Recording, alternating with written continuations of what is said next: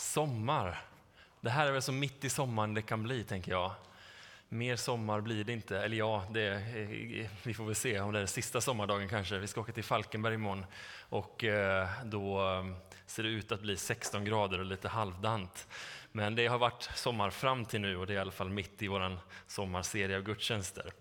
Fantastiskt att fira gudstjänst tillsammans med dig och jag hoppas att vart du än är i sommar, att du tar tillfälle i akt att gå i gudstjänst, vare sig det är i kyrkan eller här, eller på någon semesterställe där du finns, och att vi får fira gudstjänst tillsammans med hela Guds folk där vi är. Idag så är det en enkel text, eller en svår text, men den är kort, eh, ifrån Romarbrevet, och du känner säkert igen den. Romarbrevet 12 och vers 1. Därför ber jag er bröder, vid Guds barmhärtighet att frambära er själva som ett levande och heligt offer som behagar Gud. Det ska vara er andliga gudstjänst.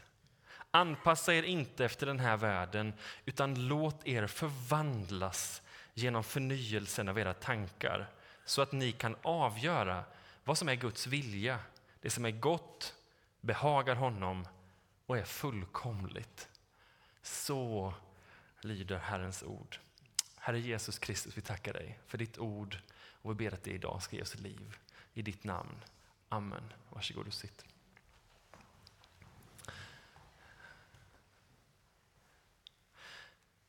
Idag så vill jag tala om den här texten utifrån tre stycken punkter.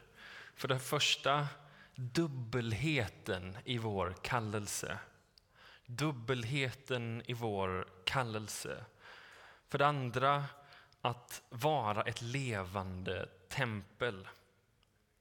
Och för det tredje, förnyelsen av våra tankar. Dubbelheten i kallelsen, det levande templet och förnyelsen av våra tankar.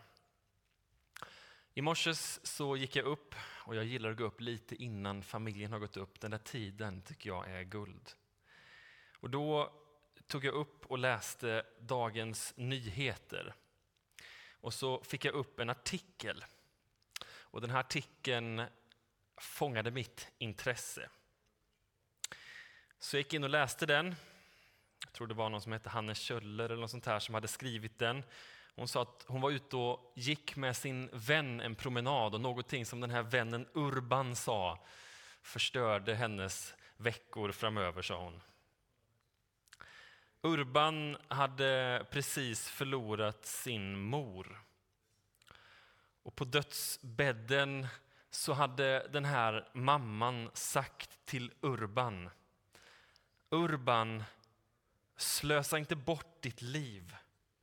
Jag är snopen över hur fort det gick. Slösa inte bort ditt liv Urban, jag är snopen över hur fort det gick. Och det här var ju någonting som, som var riktat till Urban. Men den här artikelförfattaren sa att det slog ner som en blixt i hennes hjärta och att hon kunde inte annat än att processa just det här. Och den här artikeln blev ju ett processande med vad gör man med livet? Hur kan livet liksom bli det det är tänkt att vara? Och hon processar fram och tillbaka och intervjuar olika personer och så finns det en som tänkte det här måste jag spara. Så jag kopierade det till en av mina anteckningsböcker som jag har och så tänkte jag det här var ju väldigt bra skrivet. Och då är det en annan person som säger, när jag var ung var jag inriktad på frågan, vad kan jag? Vem jag var i andras ögon, det var väldigt viktigt. Runt 40 år började jag inse att jag faktiskt kunde en hel del. Men jag frågade mig istället, vad vill jag? När jag kom underfund med det tyckte jag att livet blev mycket klarare. Men sen kom en ny fråga upp. Och det är, vad ska jag?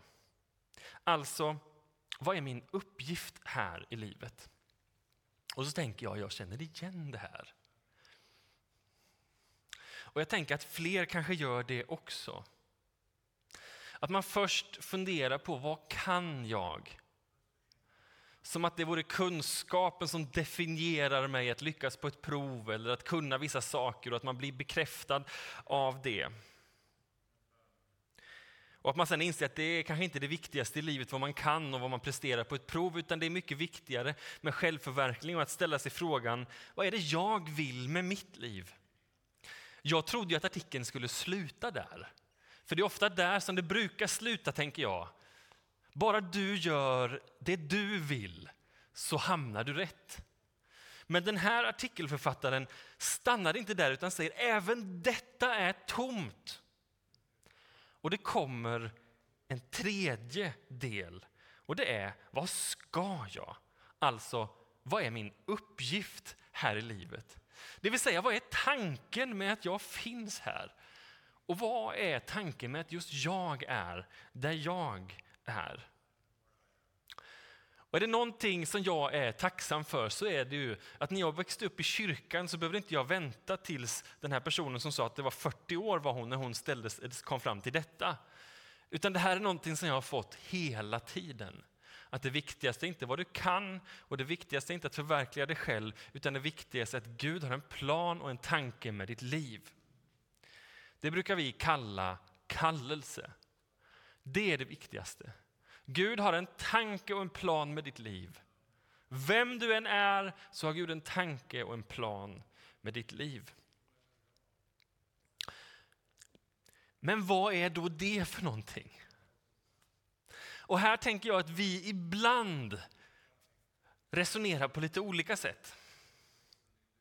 Och jag ska resonera lite grann tillsammans med dig utifrån mina erfarenheter. Och så tänker jag att när vi söker i våra bibeltexter så finns det ju några texter som vi kanske oftare lyfter upp än andra.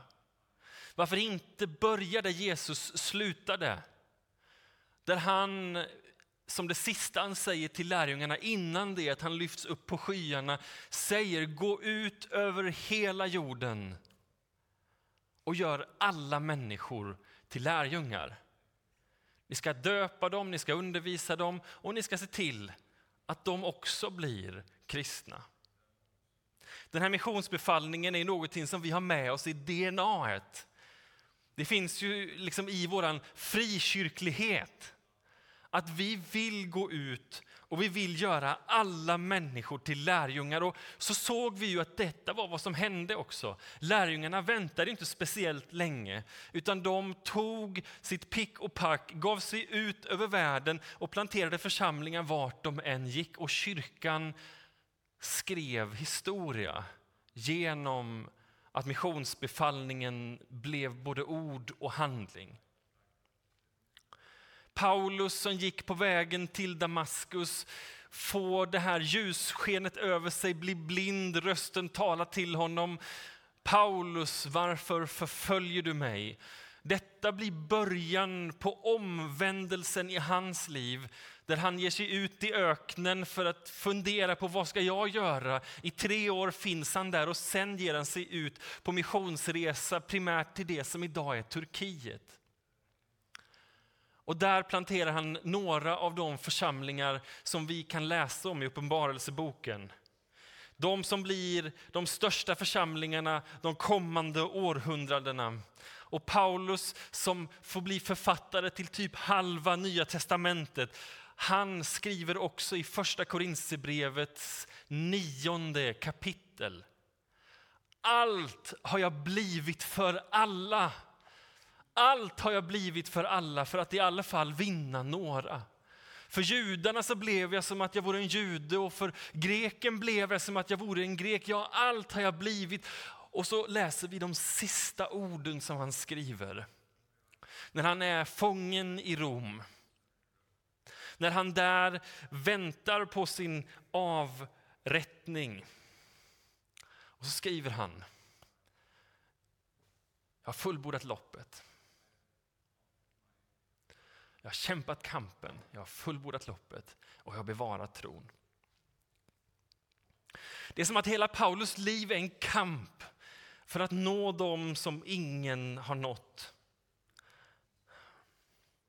Och i det står vi och vi vill nå människor. Och är det någonting som jag har hört ända sedan jag var liten så är det just detta. Alla är kallade till att i alla fall vinna en.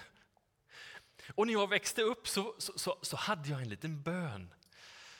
Det är nästan som man inte vågar säga det. Men jag tyckte att det här var lite jobbigt. Får man säga så? Jag tyckte att, att det var lite jobbigt. Så jag, jag ville komma över en tröskel där jag kände att jag i alla fall har gjort det. Så min bön till Gud var, Gud, låt mig i alla fall bara ha vunnit en, så jag kan vara klar med det. Så jag kan liksom säga att jag har gjort mitt. Som liten tonåring så skulle man ut och evangelisera. Man skulle ut tillsammans med dem som var mycket äldre och jag tror jag var en 13-14 år. Då skulle man ut på gatorna på nätterna och så skulle man prata om Jesus. Så går man igenom innan det, vad ska man säga? Ja, vad ska man säga? Och, man tänker att man har någonting som andra behöver och man är övertygad om det man tror på. Men det är inte alltid lätt att prata. Och man övar in vissa saker som liksom ska sitta där, men hur känns det egentligen när man står där och pratar om det? Vi är ganska duktiga, vi svenskar, på att, på att veta när någonting är inövat och på när någonting är äkta. Någon som är, är god och, och, har varit med en stund i de här evangelisationscirklarna säger just det. Ja, men bara tala om det som du varit med om. Bara säg det som du varit med om. Så, ehm, eh, så då står man där som 14-åring och så ska man tala om det som man har varit med om. Och så inser man att det inte är jättemycket som, som man har varit med om när man är 14 år. Även fast man kanske upplevt Gud. Men hur ska man uttrycka det till någon som är flera gånger år äldre. Och jag tror att kanske finns ni här som känner igen en, ett uns av detta. Vad ska man göra? Ja, vi ska vinna världen, men hur och med vilka redskap? Och, och vad är det för krav man får på sig? Allt ska vi bli för alla församlingsplanterare som jag har mött och en del som har varit i USA kanske framför allt, som talar om att det är så bra att det finns olika typer av församlingar. Olika typer av församlingar därför att en viss församling kan nå en viss typ av grupp och en annan församling kan nå en annan typ av grupp. Den som är den coola församlingen kan nå de coola. Och den församlingen som har mest äldre kan nå de äldre. Och den församlingen som har mycket barnfamiljer kan nå dem med mycket barnfamiljer. Vi ska ju vara en jude för en jude och en grek för en grek. Och så ser vi att vi använder den här pedagogiken för att dela upp Kristi kropp så att den blir en mångfald, eller skulle vi snarare kalla det för splittring.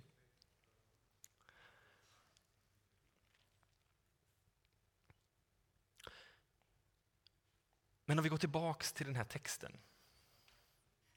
Därför ber jag er bröder vid Guds barmhärtighet att frambära er själva som ett levande och heligt offer som behagar Gud. Det ska vara er andliga gudstjänst. Och så en gång till. Anpassa er inte efter den här världen utan låt er förvandlas genom förnyelsen av era tankar. Anpassa er inte efter den här världen vad innebär då det och vad är det då som vi ska göra? För Paulus säger att vi ska anpassa oss, men här så säger Paulus samtidigt att vi inte ska anpassa oss. Så när ska vi anpassa oss och när ska vi inte anpassa oss och hur hänger det här ihop? Offret, som det står om här, är ett levande offer. Det är ganska konstigt. Ett offer ska ju vara dött, men här är det ett levande offer. De som läste den här visste vad ett offer var. Man kände till Gamla testamentet, man läste det ofta. Och man visste att tempelkulten som man hade var byggt på offret. Det var byggt på att man tog djur, offrade dem och de offren var representativa. Det betyder att istället för att offra oss själva och våra synder så offras ett djur som är fläckfritt för oss. Så hänger Jesus på korset. Han säger det fullbordat, det blir mörkt, förlåten brister i templet. Och vad händer då? Ja, det där är ju tecknet på att Jesus var templet. Förlåten brister och det behöver inte längre finnas något offer i templet. Utan det är ett nytt offer som ska till. Ja, offret var Jesus Kristus, men elden som fanns i templet behöver inte längre tändas där, utan den tänds någon annanstans. Ja, var tänds den? Ja, den tänds i våra hjärtan. Och det är vad vi ser 50 dagar senare. På pingstdagen, när anden faller, det som vi som pingstkyrka bekänner oss till, så kom pingstdagen och en Guds vind sveper in och på var och en av dem fördelades tungor så som av eld över var och en av dem, alla de 120 samlade. Och de vet direkt vad det handlar om. Det är templet och elden ifrån templet som nu slår ner över var och en av dem. Därför det behövs inte längre något offer i templet utan de har var och en blivit till ett offer. Templets offereld brinner nu på var och en av människorna. Därför att deras liv är templet. De och deras tid, allt det som de representerar, är det offret som Gud vill ha. Frambär er själva, säger Paulus, som ett levande och heligt offer. Och de vet att detta är pingsterfarenheten som talar. Frambär er själva som ett offer. Det är er gudstjänst.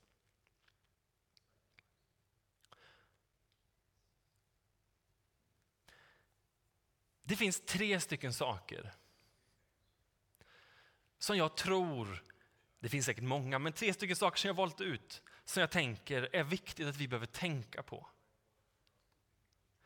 I mötet med vilka vi är inför honom så finns det för det första upplevelsen, uppmaningen att vi behöver leva som en gudstjänst. Att våra liv blir en gudstjänst betyder att det behöver finnas en pågående gudstjänst i våra liv. Att vi har en andakt, ett böneliv som faktiskt är på riktigt. Att vi också går i gudstjänst finns i det här gudstjänstfirande.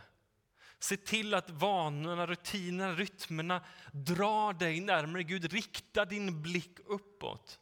Att du aldrig glömmer av att du tillhör honom, att du har en rytm i ditt liv som gör att gudstjänsten finns där, att ditt liv blir till ett altare. Den andra delen är att vi behöver säga ja till vissa saker som andra i samhället säger nej till. Och säga nej till vissa saker i samhället som andra säger ja till. Att anpassa oss efter hans riktlinjer och principer, inte efter den här världen. Och den tredje delen, och det är kanske där jag skulle vilja trycka idag, det är att vi blir Kristi kropp handlar om att vi lever i och tillsammans med Kristi kropp. Att vi finns tillsammans med dem som är olika oss är någonting av det viktigaste vi kan göra som kristna. Att vi finns i en församling där inte alla tycker som oss, inte alla tänker som oss, inte alla är som oss. Där det finns olika åldrar, där det finns olika kulturer och olika uttryckssätt, där det finns olika bagage. Där vi står tillsammans trots vad vi är och trots vilket bagage vi har på grund av att Kristus för oss samman. Jesus säger det själv. I Johannes 17 kapitel så talar han om att ni ska vara ett, så som jag är ett. Och det är just det som det handlar om, att vi kallas in i Kristus att bli ett. Så som han är ett, därför att vi kallas in i honom. Vi blir någonting annat, någonting som världen inte känner, någonting som världen inte är. Och så fortsätter han, då ska världen se vem jag är när ni älskar varandra.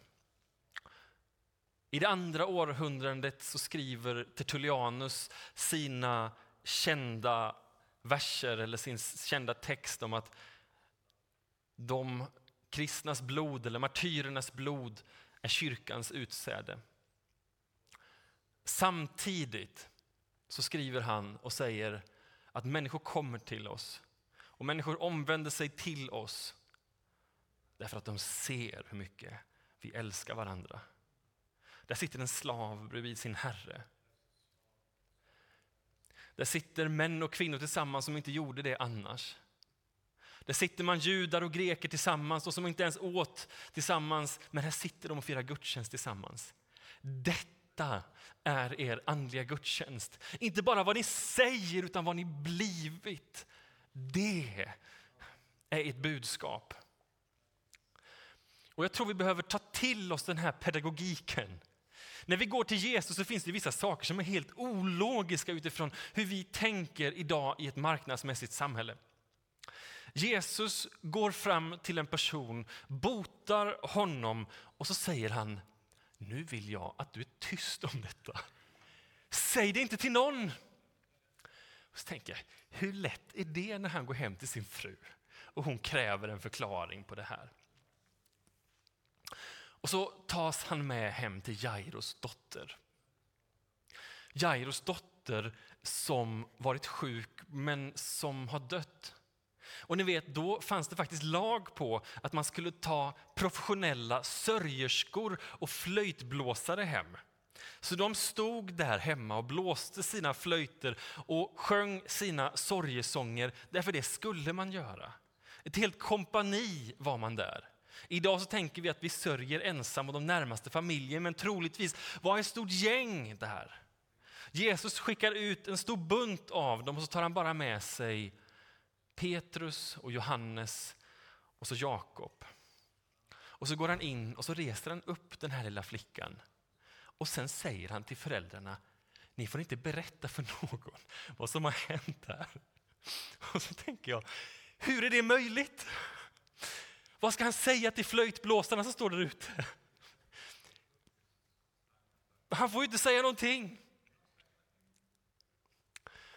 Och så tänker jag om, vi, om det hade varit idag och det hade hänt här så hade vi skrivit en, en banderoll här utanför och sagt här har Jairos dotter fått blivit helad. Hon var död, men hon har fått liv. Vi hade ringt varenda tidning i hela Stockholmsområdet och sagt kom hit, fota och se och ha en intervju. Men här så är det en bakvänd princip eftersom att det som händer här talar för sig själv. Det behövs ingen budbärare. Det som sker, det sker och när det har skett så är händelsen i sig evangelium. Och det är just det som är poängen här. Att när vi kliver fram på det här budskapet, när det får bära oss, behövs ingen PR-byrå i ryggen. När det händer så händer det och det budskapet bär. Vi behöver inte skåsa upp någonting. Vi behöver inte proklamera någonting, utan budskapet bär ändå.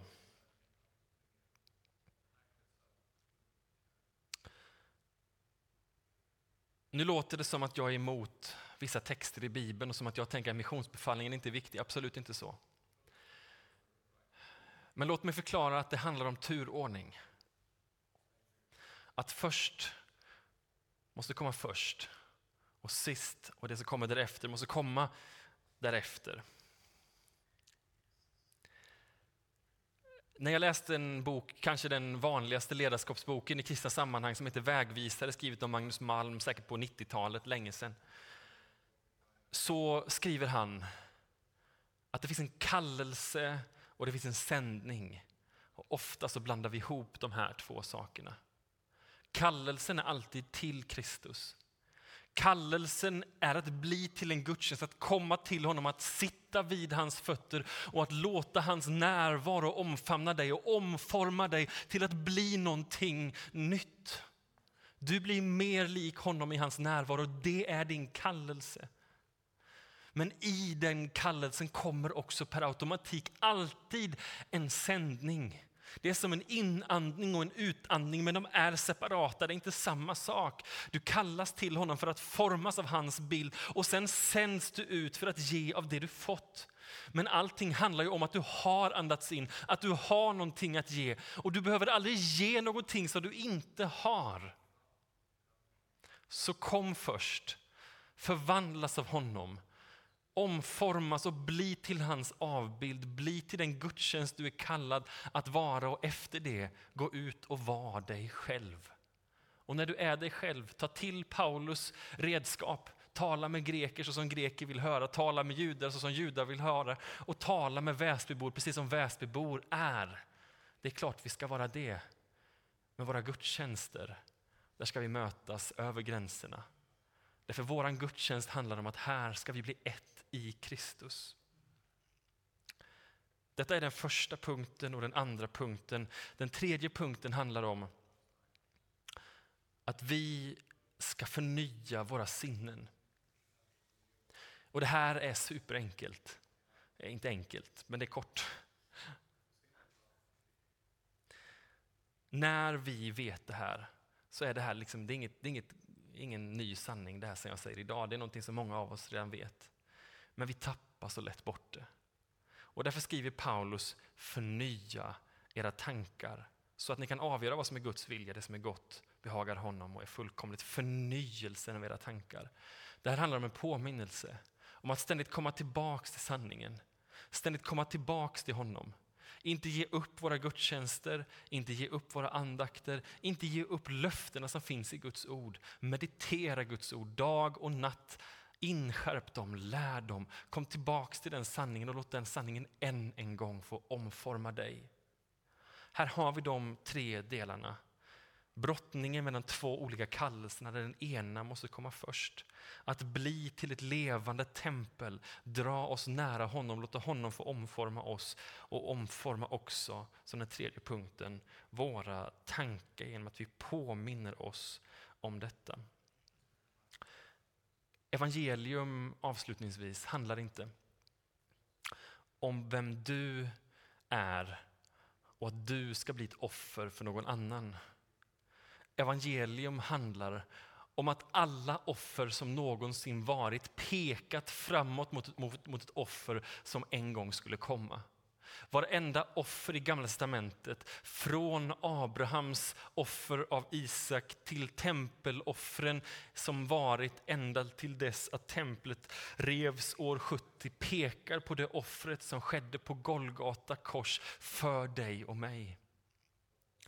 Men också de här offren, också offren från apostlärningarna framåt, offren, de levande offren som sker i våra liv, handlar inte om att vi blir ett offer för andra, utan att vi i det vi gör kopplar med honom och med det som han redan har gjort.